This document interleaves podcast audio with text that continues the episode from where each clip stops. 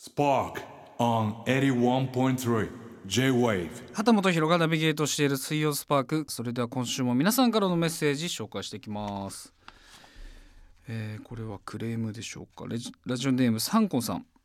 畑さんこんばんは。前に顔をシュッとしてポリンキーのようにみたいなトークをしていたと思うのですがポリンキーのキャラクターが逆三角形の顔をしてんのかと思ったら普通に下の方が広がっている三角形の顔でした。ポリンキーで正解だったんでしょうかということなんですけれどもこれはまあ別に僕はポリンキーのキャラクターだとは言ってないですからそのものポリンキーそのものを言ったまででその店長どちらかにするかっていうのはもう自分次第ですからね。自分の中でのポリンキーがあるわけですから。これは全然もう間違ってもないですしまあでも不服であればあれですね。フェルプスの体ですね。マイケル・フェルプス。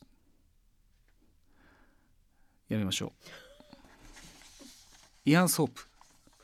マイケル・フェルプスね。イアン・ソープ。はい。逆三角形ということで、えーフェルプスを選んだ自分を今恨んでおります。ラジオネームうさじろうさん。秦さんこんばんは。今年も暑い夏がやってきました。巷はパピコやガリガリ君ゴールデンパイン味の話で盛り上がっていますね。私もそれに乗っかりたいのですが胃腸が残念なくらいに弱くて冷たいものが食べられず悲しい夏です。夫と息子はアイスを食べるのでこの間パピコを買って2人で半分こしていたのですが息子はそんな私にパキッと折った引き手の部分をそっと渡してくれました。貴重な夏の味わいを楽しむことができましたということで。まあ優しいね。息子さんに育ってよろしいですな。な。あそこもね無駄にはできませんからあそこも十分に美味しいですからね。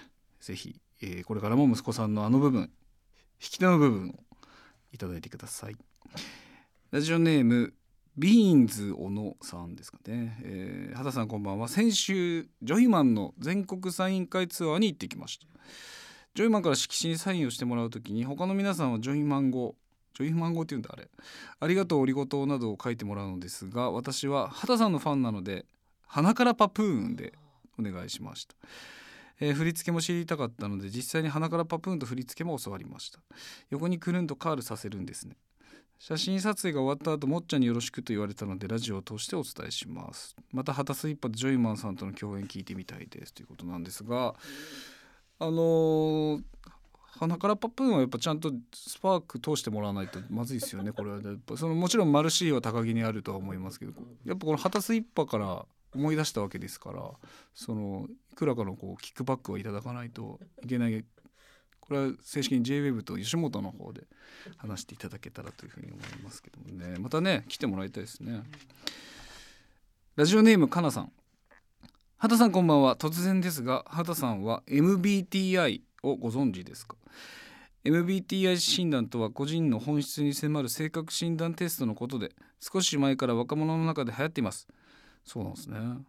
診断結果を4つのアルファベットで表示されるのですが日本人で一番多いのは自らの行動の振り返りが得意であり感受性を大切にしつつ枠にとらわれないスタイルを好む INFP だそうです。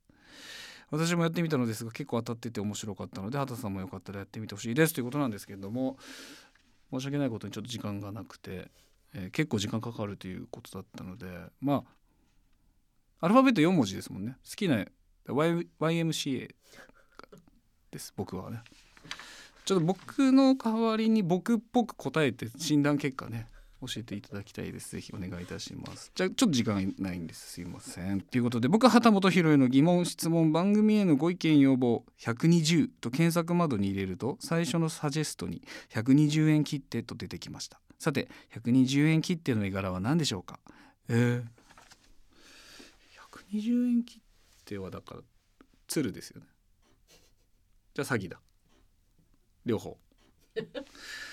わかりません。ということで、えー120にこだわりすぎずにいろんなメッセージ送ってください。すべてのメッセージは番組ホームページトップのメッセージフォームからお願いします。81.3 J-Wave Spark